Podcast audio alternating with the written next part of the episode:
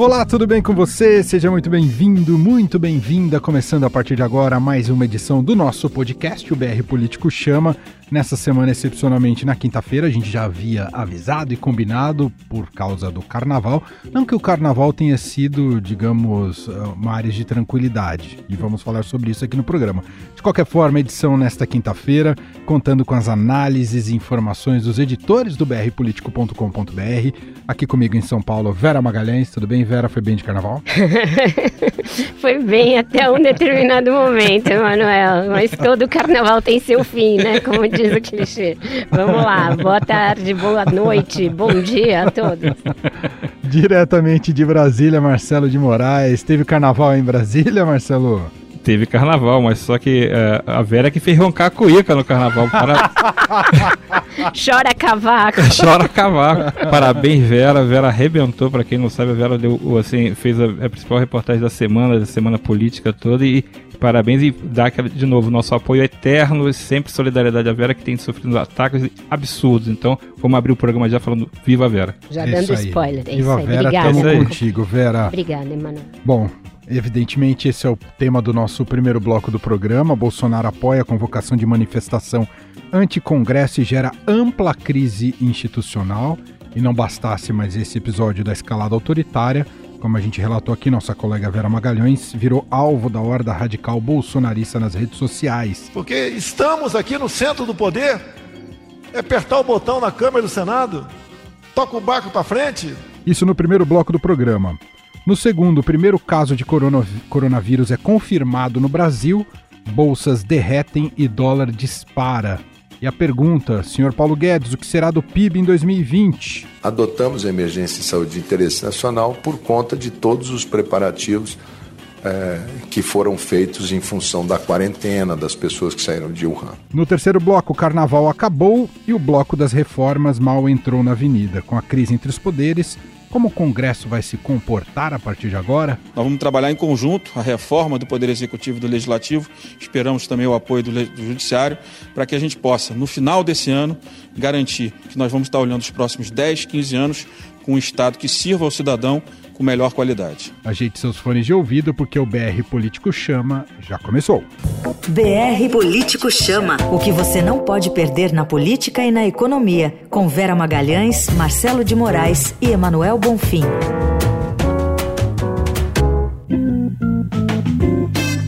Vamos então aqui ao nosso primeiro bloco, sem dúvida nenhuma será o bloco mais extenso do programa de hoje. Temos vários aspectos a debater junto com a Vera Magalhães e com Marcelo de Moraes. O presidente Jair Bolsonaro disparou é, de seu celular pessoal, uma notícia revelada pela Vera Magalhães na terça-feira, né, Vera? Terça-feira. Terça-feira à noite, ainda terça de carnaval, um vídeo que mostra a facada que sofreu em 2018 em Juiz de Fora, para dizer que ele quase morreu para defender o país e que agora ele precisa que as pessoas é, vão às ruas no dia 15 de março para defendê-lo. Será um ato uh, contra o Congresso Nacional, contra o STF. O caso foi revelado em primeira mão pela nossa colega aqui, de bancada Vera Magalhães, e claro que aprofunda a crise política da gestão Bolsonaro, que já não tem criado pontes efetivas com os outros poderes, especialmente com o Congresso Nacional. A reação foi imensa, institucional, das mais diferentes frentes na área política e da sociedade civil, da área jurídica também. E a pergunta que fica uh, mais uma vez essa pergunta se Bolsonaro não terá freio porque ele está cometendo crimes e eu posso usar a palavra crime, né, Vera Magalhães?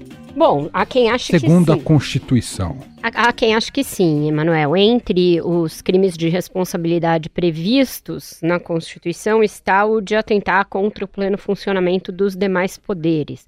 E neste caso, há quem ache que, ao compartilhar um vídeo convocando para os atos do dia 15 de março, o presidente Jair Bolsonaro incorreu em crime de responsabilidade por estar incitando a população contra o Congresso. É claro que é uma questão ainda que vai ser debatida, a gente não sabe nem se vão chegar a fazer um pedido de impeachment com essa alegação, e ele vai usar a argumentação que ele está usando para aliados e que até usou num post, que fez uma comunicação em caráter pessoal para alguns poucos amigos no Twitter, no WhatsApp, portanto ele não negou o envio dos vídeos, foram dois vídeos, e é, dizendo que o vídeo em si e a sua postagem não tem nenhuma crítica ao Congresso, sim a defesa do seu governo, que os atos do dia 15 não seriam de crítica ao Congresso, mas em defesa do governo. E aí tem vários pontos para a gente é, discutir e analisar, né? Primeiro, voltando um pouco atrás,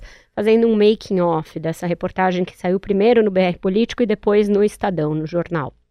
Eu estava no carnaval, de plantão no BR Político, era o dia que eu escrevi a coluna, estava escrevendo a coluna efetivamente sobre um outro assunto, quando uma fonte me mandou: olha, o Jair Bolsonaro, presidente, ele mesmo está mandando vídeos convocando para a manifestação do dia 15. E a pessoa me encaminhou primeiro o vídeo, depois é, encaminhou a mensagem que recebeu do celular do presidente, portanto, fez. É, é uma mensagem que antecede o vídeo, que tem ali quatro itens em que o Bolsonaro escreve. É, e depois me mandou o print. E o print constava o número do presidente. É, e era um número que eu já tinha na minha agenda. É o número do presidente. Cotejei os dois números, é o mesmo número, é o mesmo avatar é, e tudo mais. É, não tinha nenhuma montagem feita no, é, no print. O que eu e a fonte tomamos cuidado foi de omitir os horários dos envios para ela, fonte, pelo presidente Jair Bolsonaro, para que ele não pudesse rastrear depois quem foi que me passou.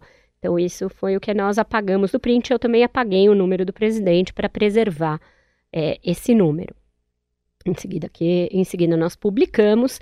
É, a primeira tentativa deles foi de começar a negar nos bastidores para jornalistas que procuravam a SECOM, procuravam os ministros para confirmar, mas apareceu a primeira confirmação de quem tinha recebido o vídeo, confirmação em on, que foi do ex-deputado Alberto Fraga para a Folha de São Paulo.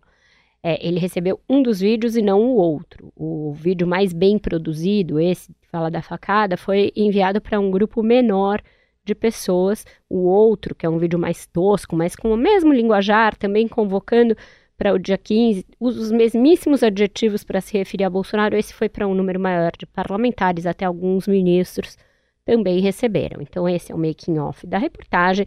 É, depois disso, Bolsonaro admitiu o envio, disse que o fez em caráter pessoal, como eu disse, portanto, não negou, confirmou a nossa reportagem, mas ainda assim eu comecei a ser, sofrer uma série de ataques, uma série é, enfim, ataques até pessoais que depois a gente discute. A consequência institucional disso ainda está por ser dada. As reações foram muito fortes, foram imediatas, do Supremo, dos governadores, de prefeitos, deputados, senadores, mas ainda não existe uma reação institucional efetivamente a isso. Não tem nenhuma ação, não tem nenhuma representação ao Ministério Público, não tem nenhuma decisão do Colégio de Líderes sobre o que fazer. Tem reuniões convocadas devem acontecer na semana que vem. Até lá o governo vai tentar pôr panos quentes, panos quentes mais uma crise que ele próprio provocou e que o próprio presidente provocou, e pode ser que é, haja no entorno do Bolsonaro um recuo na convocação a essas manifestações. Aí o caráter das manifestações acho que também é para próximas rodadas, para eu não me estender muito aqui, não cansar o ouvido do nosso ouvinte. Marcelo de Moraes, como é que você acompanhou todo esse processo desde que a notícia saiu. Ah, e vale também resgatar um ponto importante, né? Que isso é resultado daquele, a gente comentou aqui nesse podcast, né? Daquele comportamento do Augusto Heleno lá atrás foi flagrado pelas próprias câmeras, câmeras ali do, do governo quando ele disse que o, o Congresso chantageava o executivo. Ah, se a gente fosse puxar um fio da história, tudo começa um pouco ali, não é, Marcelo?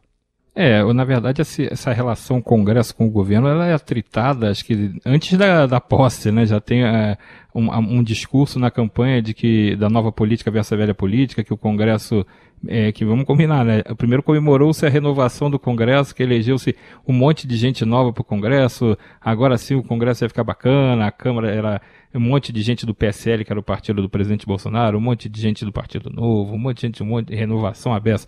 E é o mesmo Congresso que agora o pessoal está baixando a lenha. Então vamos decidir se é o novo Congresso que é, é, é, ruim também, o velho Congresso, todo mundo é ruim. Ou tem dois filhos do presidente Bolsonaro no novo Congresso, então também, são ruins também. Então tem uma, uma, uma coisa que é o discurso da rua, que é jogar pra galera, de você eh, ficar sempre nessa é, mantendo essa tensão no ar do nós contra eles, de que o, o Congresso, e, e, no caso não é só o Congresso que tem essa, que o, o, os, é, os uh, apoiadores do presidente gostam de, de, de criticar, eles criticam muito o judiciário também, principalmente o, Supremo Tribunal Federal.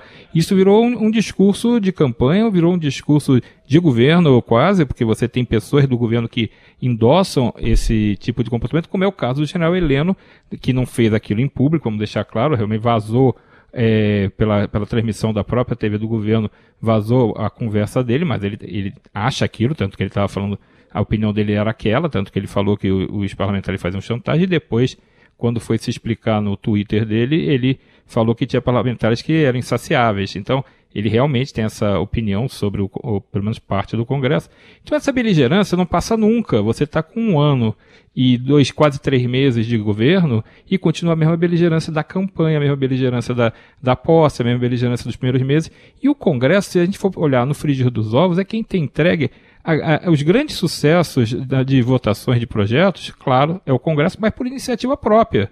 O, a reforma da Previdência, ela só andou como andou porque o Congresso tomou a rédea do negócio. Tinha lá, o, você tinha gente do governo que ajudou, né? Gente que estava ajudando, que era o caso do Rogério Marinho, ajudou. Um ou outro que ajudou, mas teve muitos momentos que o governo não ajudou. E é o grande gol desse governo até agora, é a aprovação da reforma da Previdência, a MP da Liberdade Econômica. Você tem outros projetos importantes que conseguiram é, avançar no Congresso com esse Congresso, com o mesmo Rodrigo Maia, com o mesmo Davi Alcolumbre, com o mesmo os deputados do PSDB, do MDB, do PSL e todos os outros. Então é, é fica uma coisa meio é, parecendo só a guerra política que você quer manter para tentar, é, talvez, é, encobrir outras crises, outros problemas, então você foca no Congresso, foca no Judiciário. Aí quando tem é, depois vai lá de novo a pauta da segunda instância, e não sou contra a pauta da segunda instância, não, acho muito importante, inclusive, que aprove. Mas não pode ser uma coisa do virar um nós contra eles, porque o, o agora tem uma discussão que não agrade ao governo, a economia está indo mal, alguma coisa do gênero.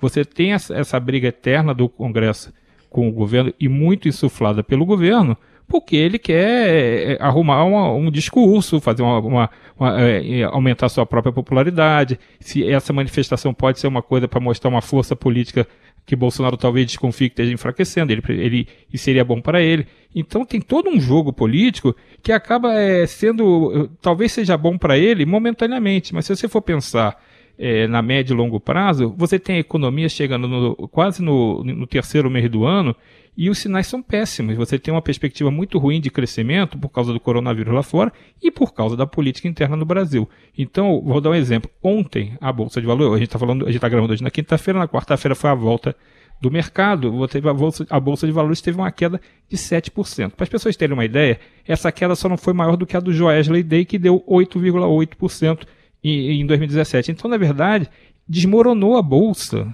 na, no meio desse clima. Por quê? Porque o coronavírus é, uma, é um, um, problema real do cenário externo e a crise política interna é um problema que o governo criou, porque essas mensagens quem está mandando é Bolsonaro, o comentário quem fez foi o general Heleno, as trombadas quem dá de cabeça às vezes é o ministro Paulo Guedes, às vezes é outro ministro, o Weintraub, às vezes é o, o pessoal da articulação política que não, praticamente não existe, mas ele vai lá e dá uma trombada.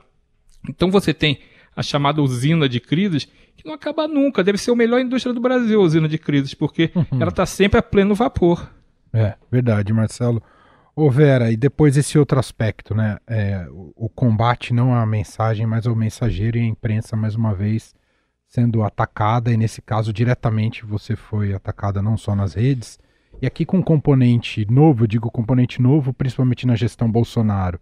Não é ficar só restrito àqueles que apoiam o presidente, que são mais radicais, mas são representantes do próprio poder encampando esses ataques e se dirigindo uh, fazendo ataques pessoais a você. Uh, como é que eh, você acompanhou tudo isso? Como é que você se sentiu? Como é que você responde a toda essa situação, Vera? Bom, Emanuel, eu já tenho 27 anos de, de carreira, né, de jornalismo. Eu tenho, desses 27, pelo menos 25 de cobertura de política. Então, não é o primeiro ataque desse tipo que eu sofro. É, eu digo desse tipo é, de ser pessoal, de ser virulento, mas tem alguns agravantes. Um deles é esse a que você se referiu, o fato de autoridades encamparem muitas vezes com base em fake news, ataques que antes eram anônimos, de militantes ou de blogs a soldo, ou de personalidades públicas como atores, por exemplo, o José de Abreu já foi um que já me atacou nessas bases no, no tempo do governo do PT, mas agora são ministros de Estado, deputadas federais, uma deputada é, fez uma piada é, de novo, misógina, aludindo ainda ao episódio da jornalista Patrícia Campos Melo, falando mais uma que gosta de dar o furo, né? Algo que não precisa explicar para o nosso ouvinte qual é a constatação que ela está querendo tirar, qual é a tipo de analogia que ela está querendo falar com o furo jornalístico, que é a matéria nobre do nosso trabalho, e não tem por que querer estigmatizar alguém, querer publicar um furo, essa é a essência do trabalho jornalístico e é para isso que a gente acorda todos os dias. É, então a deputada foi uma que no Twitter publicou isso, depois apagou, é, disse, ah, você também, tudo vê maldade. Eu falei, então por que a senhora apagou? É, ou seja, você tente, tenta fazer um debate sério e adulto com essas pessoas, mas muitas vezes não é possível, porque elas se escondem atrás de cinismo, leviandade, fake news. Mesma coisa o ministro da Educação, Abraham Weintraub, que me bloqueou já há meses no Twitter, mas segue fazendo piadas, piadas bastante sem graça, é, me comparando com o boneco Playmobil, que eu acho uma graça, inclusive, mas que eu acho um pouco infantil, talvez, para um homem barbado e grisalho, tem de cuidar da educação brasileira. Que reforçar, Vera. A gente está falando, é que às vezes a gente não se dá conta porque a gente está imerso nesse nesse ambiente. Mas é o ministro da educação. O ministro da educação. Hoje, quarta, quinta-feira, volta do carnaval, tem um Fundeb para negociar. Ele fez pelo menos quatro posts que tenham me enviado, porque eu sou bloqueada, então as pessoas me enviam me comparando com o Playmobil, ele busca as imagens na internet. Eu acho que ele está com tempo sobrando para fazer tipo de coisa, mas tudo bem, se o Bolsonaro acha que este é o melhor ministro para cuidar da educação do país, é o tipo de área em que os dados vão mostrar muito claramente se a gestão é inepta. Então é isso, não me abalo é muito, é, algumas coisas sim te deixam meio baqueada. Ontem publicaram a escola, o nome da escola dos meus filhos. Hoje em dia só um dos meus filhos, só o menor, estuda nessa escola, o outro já se formou. É, mas é algo que você tem de dar para o seu filho orientações do tipo: olha, se vierem perguntar se você é o filho da mamãe, você não fale nada, você não saia para almoçar. Algo que você pensa que tem que dar de orientação é, para um risco de assalto ou de um bandido e não de algo ligado ao seu trabalho e à política do Brasil.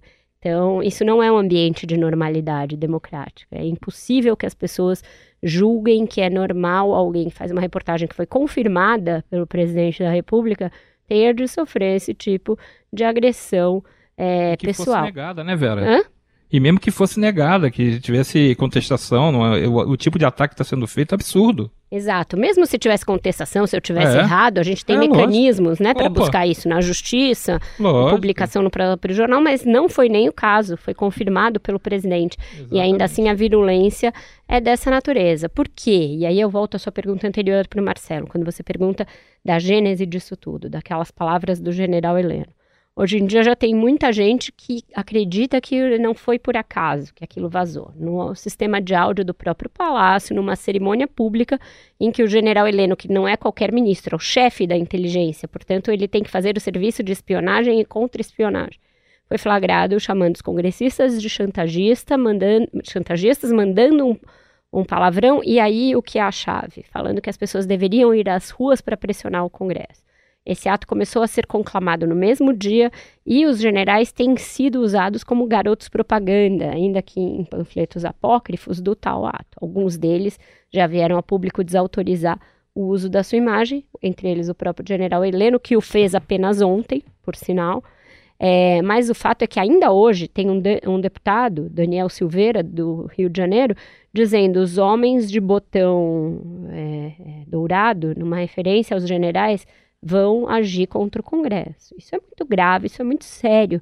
No momento em que a militarização do governo é cada vez maior, você ficar colocando os generais como uma ameaça permanente a ser brandida sobre as outras instituições, isso não é que você está pondo em risco é, a democracia. Isso já é um risco à democracia, isso já é um atentado à democracia vindo por par da parte de um representante eleito. Isso já é um motivo para ele ser responsabilizado. Isso sim, é um deputado federal dizendo que os generais têm de agir. É, deputado estadual, se eu não me engano, ou federal, Marcelo?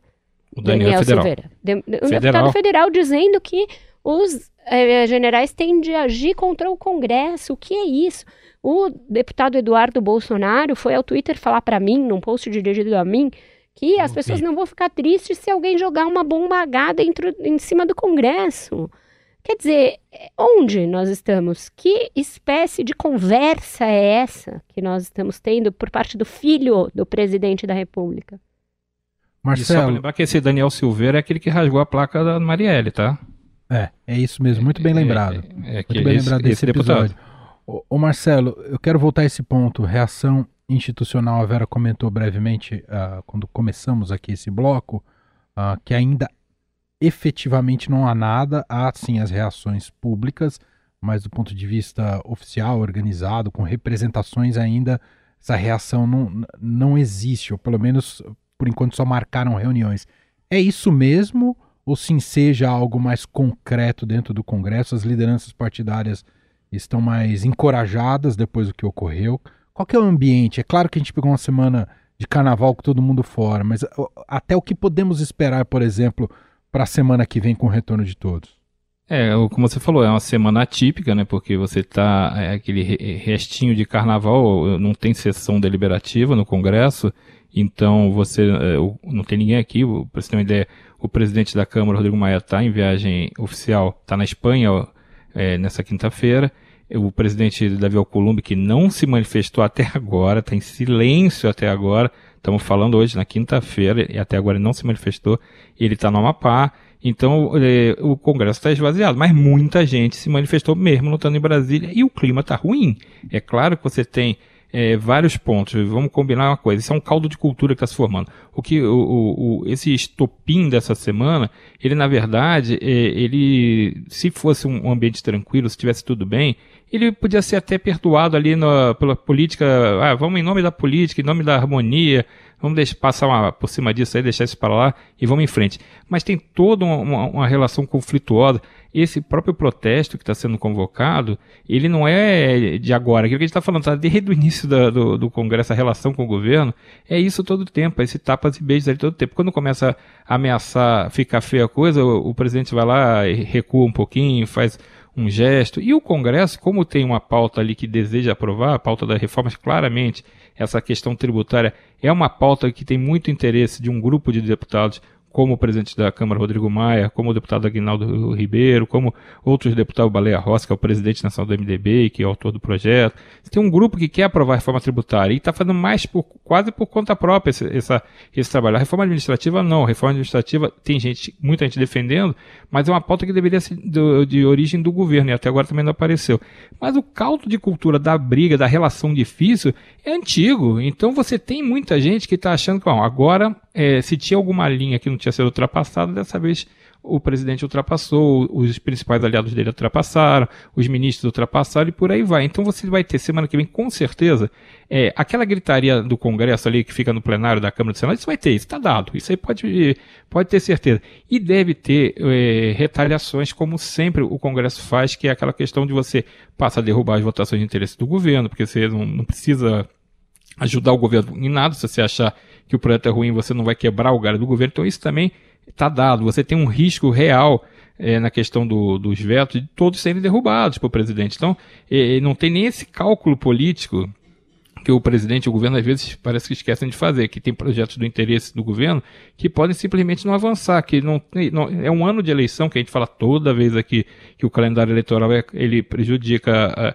é, o tempo de votação, você tem que votar as coisas mais rápido, senão você não consegue votar, que o pessoal vai cuidar da eleição. Já estamos praticamente em março, semana que vem já é março, então você tem três meses, três, quatro meses no máximo de agenda, você não vai conseguir votar as agendas, e não tem ainda, é, o, você vai falar assim, ah, tem clima para pedir o impeachment? Pode até ser pedido, mas você não tem um clima para aprovar um impeachment, mas você tem um clima formando. Você começa Entendi. a ter um clima formando. Você começa a ter tipo assim, tá demais. Olha, tá avançando demais o sinal. Ó, isso aqui já, mais uma vez. Olha, de novo. Ó, o filho falou isso aqui agora. Então você começa a formar o caldo de cultura que daqui a pouco passa. Daqui a pouco você começa a ter assim, é realmente. Agora vamos botar para votar. E eu não duvido que nessa semana que vem ou na próxima alguém apresente. Vai dar alguma coisa? Pode não dar nada. O, o Rodrigo Maia pode arquivar, é, ou então a mesa nem aceita, mas pode perfeitamente começar a ter dois, três parlamentares, um pouco mais é, é, que gostam também um pouco mais da, da, da confusão, não estão mais ariscos nesse sentido. Tipo, vou dar um exemplo. Alexandre Frota anunciou que pode apresentar um, um pedido de impeachment, mas ele também não vai apresentar se for ele sozinho, porque eu, não, não avança e ainda, ainda acaba se desgastando. Mas tem gente que topa apresentar. Então você vai fazendo uma coisa que você não estava prevendo fazer. E no meio disso tudo, vamos falar eternamente isso. Uma economia precisando recuperar com um cenário externo horroroso. Você tem o coronavírus que já tem no Brasil, você tem o coronavírus chegando Sim. em um monte de países e derrubando as bolsas, derrubando a economia. E você, além de tudo, isso vai fazer balbúrdia política? Não dá, entendeu? Não, não, não, consegue, não tem vantagem, não se enxerga a vantagem que o Brasil pode ter com essa balbúrdia política. Era hora, na verdade, do governo ser o primeiro bombeiro, o primeiro a querer baixar a pressão das coisas, a querer evitar crise. Não tem que ter conflito com o Congresso nesse momento, não tem que ter conflito judiciário, tem que ter uma organização, um foco em recuperar a economia, recuperar os empregos. Esse tem que ser o foco. Depois que isso estiver resolvido, aí você faz a política, você vai cuidar da política, você vai, vai faz a sua, a sua, pressão, faz o que você quiser, porque você já tá, arrumou a casa. Agora, não arrumou nem a casa, ele começa a desarrumar. O governo, como disse bem uma vez o Rodrigo Maia, é uma usina de, infinita de crise, gera crise todo dia. Verdade. Já é uma holding, né? Não é mais uma, usina. Vou repetir, um é o melhor negócio do Brasil. de crise. A indústria está caindo, a única indústria é, que não cai é essa usina. É a de crise usina... do governo, essa está a pleno tá- vapor. Tá... Se botar isso, virar, de monetizar isso aí, o Brasil está rico, acabou o problema. Pode vender o petróleo, jogar nossa... fora o petróleo. A vocação da nossa gente. vocação, é pronto, é isso. é isso, é ah. isso. Bom, e só para fechar esse bloco, lembrando que isso combinou com o ano do episódio Golden Shower, que a gente falou na semana passada nesse podcast. Você teria algo Teve. semelhante avisamos, um ano né? depois. Nós avisamos, avisamos. Nós avisamos. Tá bom. Fechamos assim então o nosso extenso primeiro bloco, como eu disse. Agora a gente vai correr mais com os blocos seguintes aqui do BR Político Chama com Vera Magalhães. Foi escola de samba, o resto é bloquinho. Agora é rapidinho. Bom, segundo tema de hoje, falar sobre justamente impacto de coronavírus. O primeiro caso foi confirmado no Brasil, um homem de 61 anos foi identificado e diagnosticado ah, na cidade de São Paulo. E claro que isso aumenta a preocupação, a atenção em relação à possibilidade de epidemia no país. O Ministério da Saúde deu coletiva, confirmou o caso, disse que a rede está preparada, tanto a rede pública e, evidentemente, a rede privada também.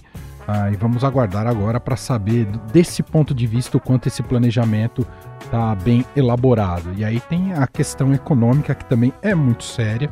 Né? As bolsas reagiram no mundo e também a brasileira reagiu muito mal. O dólar Derreteu. disparou. Né?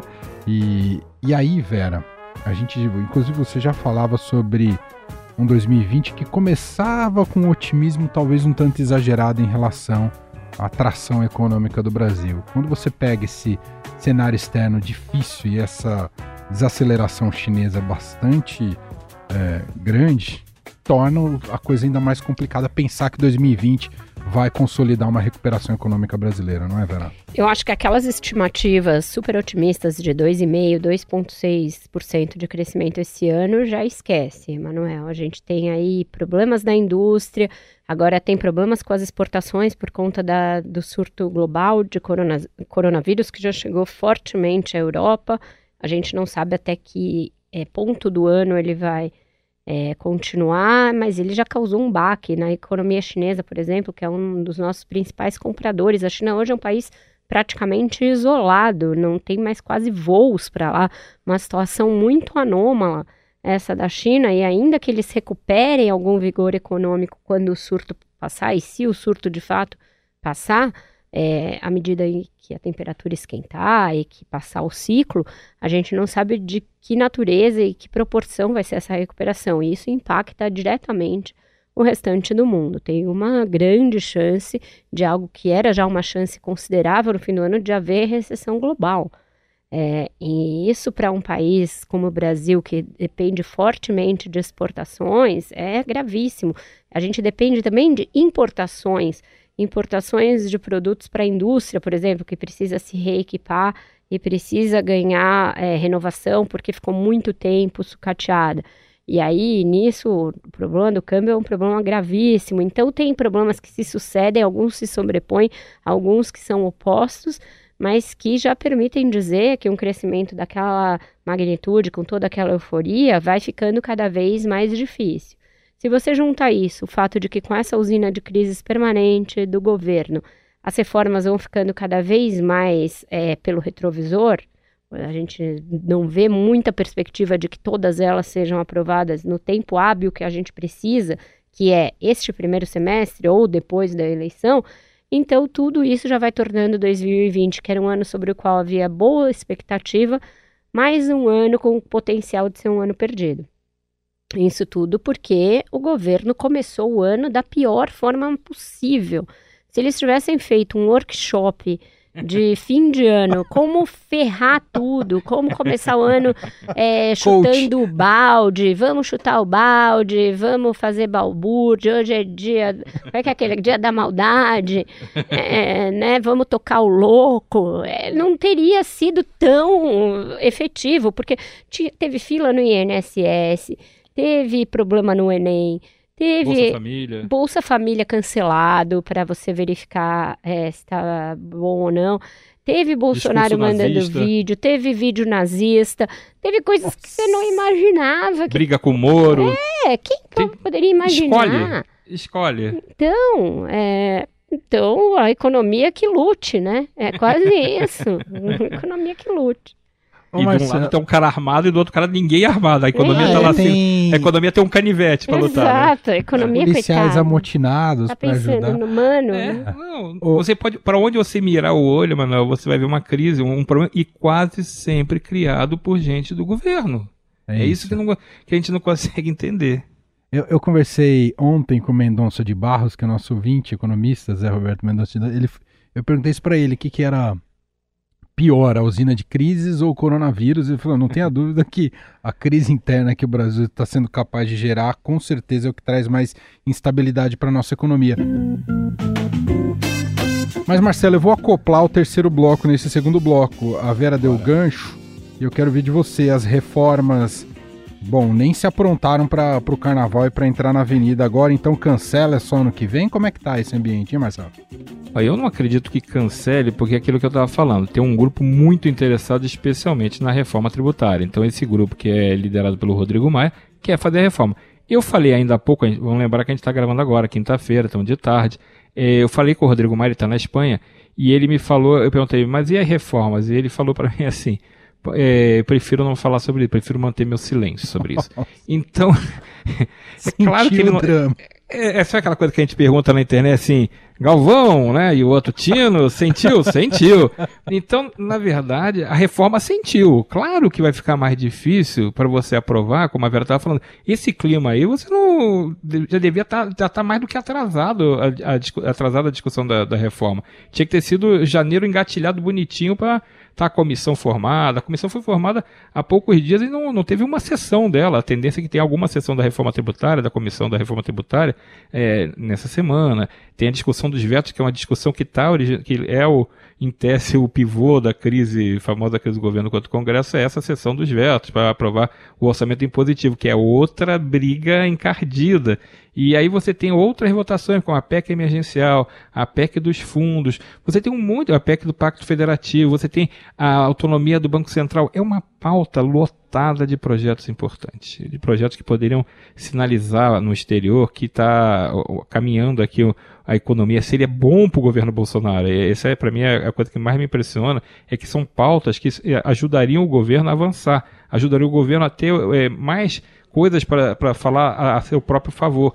Em vez de falar sobre a briga com o Congresso, ele podia perfeitamente falar assim: olha, a gente conseguiu articular com o Congresso a aprovação disso, disso, disso, igual a reforma da Previdência, MP da Liberdade Econômica. Tem um monte de coisa importante, MP do saneamento que está lá para concluir a votação.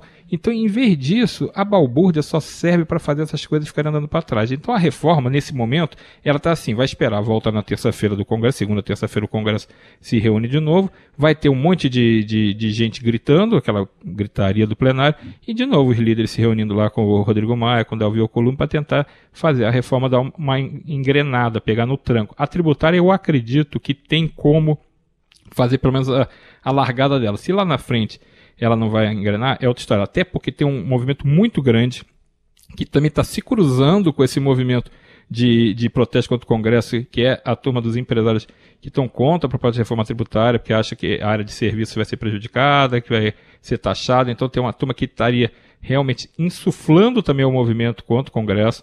Então você tem esse, outra trombada que pode acontecer também, então você precisa ver como é que vai ser o desfecho disso, mas de qualquer jeito a reforma tributária é a que está mais engatilhada para você conseguir. A pauta que eu achava que era uma barbada de votar, que era a questão da, da, da autonomia do Banco Central, eu já começo a olhar assim, talvez essa semana não consiga arrumar.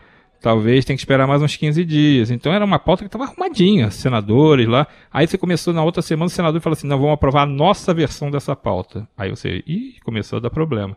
Então você tem, tinha que ter uma. Essa articulação política, mais do que nunca, ela tinha que estar azeitada. E ela nem existe. Então, se ela nem existe, como é que ela vai estar azeitada? Né? Você não vai conseguir é, essa, essa harmonia. Então, vira essa montanha russa. Você tem uma hora que está em cima, uma hora que está embaixo. O mercado está refletindo isso. Você tem é, o dólar subindo, você tem a bolsa caindo. Então, você tem mu muita incerteza, muita insegurança. E aí você não consegue fazer a reforma andar porque o calendário eleitoral vai se aproximando e a turma vai cuidando da vida. Além de tudo, você tem esses protestos policiais pelo, pelo país, vários estados com problema, o Ceará com problema. Então tudo isso faz de novo o velho, de novo, que eu vou falar, o caldo de cultura contra o governo e faz nada avançar. E a gente joga fora mais um ano, como a Vera falou. É isso aí. Bom, para fechar o programa de hoje, tem a reportagem de Gustavo Zucchi que traz mais um aspecto relacionado à, à greve paralisação dos policiais pelos estados. Diga lá, Gustavo. Olá, Emanuel, olá, Vera, olá, Marcelo e olá, ouvinte do BR Político Chama. Enquanto o presidente Jair Bolsonaro vai insuflando manifestações contra o Congresso pelo WhatsApp, outra ala do bolsonarismo incentiva a greve de PMs no Ceará. Eu conversei com o Major Olímpio, senador que esteve ao lado de Bolsonaro nas eleições, mas que ficou com o PSL na cisão provocada pelo presidente. Olímpio esteve no Ceará e não acredita que ainda possa ter gente apoiando o movimento que defenda a lei, que defenda a sociedade, não, não, não vai defender uma situação dessa natureza hoje para dizer, ah, o governo lá é do PT, então que se dane. Pelo amor de Deus, nós temos milhões de pessoas, de brasileiros, que votaram ou não na gente, não interessa isso. É, nós não podemos deixar pessoas sofrerem, pessoas morrerem, patrimônio público ser destruído.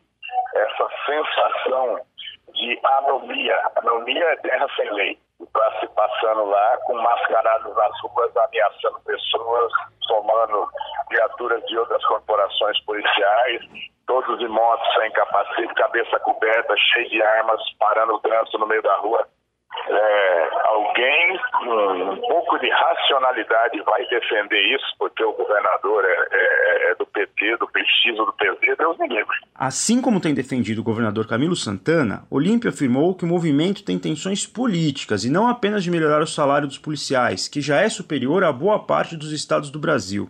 Estão sendo é, liderados por, por, lideranças que são é, policiais ou ex-policiais até que foram expulsos da corporação em outros movimentos é, de paralisação, que chegaram a ser é, parlamentares e que estão é, alimentando um movimento dessa natureza. Veja bem, nesse movimento não tem oficiais e não tem sargentos, são só cabos e soldados e gente muito nova, nova de idade, nova de tempo de serviço, que estão sendo iludidos por essas lideranças. Essas lideranças têm, logicamente, objetivos políticos eleitorais para as eleições municipais desse ano. O senador, assim como a maioria dos parlamentares, não vê a possibilidade desta greve acabar bem. Olímpio avisou os amotinados que o Congresso não dará anistia penal e Camilo Santana também já negou a possibilidade de anistiar administrativamente os PMs envolvidos. O risco, segundo Olímpio, seria incentivar motins semelhantes, Outro ponto que ele levantou é que os amotinados estão esperando uma possível intervenção federal no Estado após o decreto de garantia de lei e ordem ser encerrado, e o movimento não deve terminar tão cedo. Fico por aqui, um abraço. Obrigado, Gustavo Zucchi. Mais um elemento que torna esse início de 2020 bastante complicado com esses motins dos policiais. A situação do Ceará é muito grave, né, Vera? Com ah, inclusive parou-se de atualizar os dados de homicídios porque vinha numa progressão bastante Situação muito grave. O ministro Sérgio Moro teve lá, mandou homens da Força Nacional de Segurança, porém não se ouviu nem dele, nem dos generais do governo e nem do presidente da República um, uma palavra dura de repúdio a essa Verdade. greve e de dizer que ela é inconstitucional. Isso segue em silêncio sepulcral. Eu escrevi sobre isso na minha coluna do domingo, chamando de bolso chavismo, um, um movimento que existe de é, uma certa incitação, um certo incentivo a que as polícias militares tenham uma é, organização entre si, as de vários estados, e a revelia dos governadores. Isso pode ensejar no futuro é, um movimento de criação de milícias, como ocorreu na Venezuela, como já ocorreu no Rio de Janeiro, com o beneplácito da família Bolsonaro, que condecorou esses milicianos, que já chegou a defender a legalização das milícias, inclusive, Emanuel. Isso é perigoso e é mais um fator de risco para a democracia que a gente tem de olhar com muita atenção. Marcelo, não dá tempo de mais nada. O Carlos Amaral, nosso técnico aqui, já me mostrou o, o cronômetro do nosso programa umas 12 vezes. Carlão quer cortar a gente. Quer cortar, mas é, ele deixou um espaço de 30 segundos para você celebrar os três títulos do Flamengo em fevereiro. Opa, mas assim, eu perdi até a conta. Até porque não tem televisão agora, a gente não vê o que jogo. Foi né? Flamengo né? a escola de samba agora? é, não, o Flamengo ganha torneio todo dia, porque é, sabe como é, né? O Brasil é assim, tem todo dia um campeonato, sim, sim. né? É o, é o, país dos campeonatos, só que só a gente ganha, né? Tá. É, fica chato isso, mas tudo bem, estamos aí pra isso comemorar o título da viradora, embora não seja virador, mas fez um carnaval bonito. Eu sou mocidade, ficou em terceiro, tá bom, pegou pode. Mocidade é o que foi da Elza, né? Isso, Mocidade Independente foi bem bonito, é Foi bem bonito. Mas só, é só pra fazer uma, uma lembrança aí, que o Carlão vai deixar eu fazer essa lembrança em termos de, de noticiário ainda. Ah. É, eu tô esperando chegar aquela semana seguinte que a reforma administrativa vem, entendeu? Que toda semana o governo vai assim, não, semana que vem vou mandar proposta. Vou só pra lembrar, Paulo Guedes tá de férias. Então, se ele se vai vir uma semana que vem, ele vai fazer na segunda-feira, vai fazer domingo à noite, né? Porque aí as pessoas têm que entender lá no, no, nessa discussão de, de como é difícil você, se você não ajudar, como é difícil aprovar propostas tão, tão importantes como essa. O governo precisa vestir a camisa da reforma se ele interessa realmente. Ou então dizer assim, não, a gente não quer a reforma, tá tudo bem, a gente quer qualquer coisa que vocês aprovam, a gente vai lá e dá um tapa tal, a gente acha legal. Mas não, quando você faz um discurso, o mercado entende, que os investidores entendem que aquilo é para valer. Então, se você não corresponde àquilo, as pessoas vão ficando assim: ah, isso é conversa fiada, estão é, enrolando, é conversa boa dormir. O, o, presidente não quer essa proposta mesmo. Então, é, isso vai fazendo caldo de cultura de novo contra a, a, o próprio Brasil. Então, é só para lembrar que eu sigo esperando para ver a proposta do governo de reforma administrativa, que eu acho que não vai vir nunca, pelo jeito. É, verdade. Ele tá em Miami, vocês sabem, Paulo Guedes? Não sei. Só uma consulta. Acho que, acho que deve estar tá mais perto, acho que não tá lá não. Muito bem, é, porque com, com dólar nesse patamar, acho que a gente vai ter que ir mesmo lá pra Cachoeira de Itapemirim. É isso aí, Eu não pessoal. conheço. Vera, obrigado. Obrigada, Emanuel. Até Conte semana que vem. nosso apoio, viu? Eu sei, eu Força conto. Vera. Tamo junto. Obrigado, Marcelo, e até semana que vem. Obrigado a todos. Obrigado, Marcelo. Valeu, gente. Um apoio total, Vera. Valeu. Valeu.